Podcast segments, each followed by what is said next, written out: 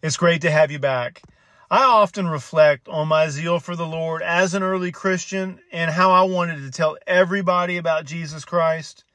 I know that many of you know exactly what I'm talking about, but as time keeps ticking, sometimes we as individuals lose focus of talking to the unsaved about the goodness of God. And as individuals, if we stop talking to others about Christ, then ultimately as a church, we're going to do the same thing.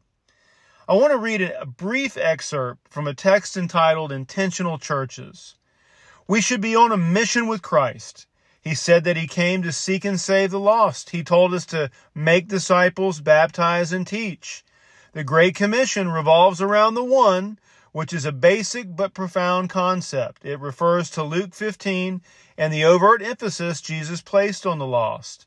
If we could trace the decline of impact in many churches to one thing, it would be the erosion of this conviction and what it means to our church strategies and plans. So today, I want to encourage everyone listening to self reflect the question As disciples in the body of Christ, are we looking at every ministry effort through the lens of reaching the one? What I mean is, are the efforts that we're investing in as a church focused on reaching the lost?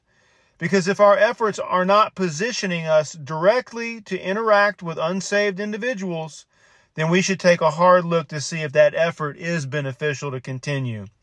So let me leave you with two questions to ponder, and I hope they'll encourage you.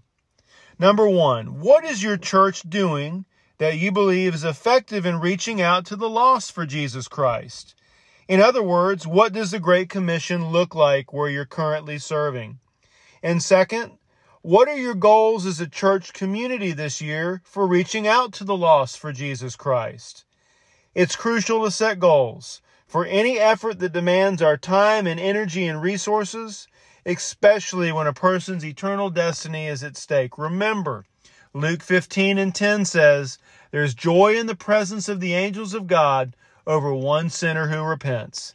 Hey, thanks for tuning in. We'll see you next time.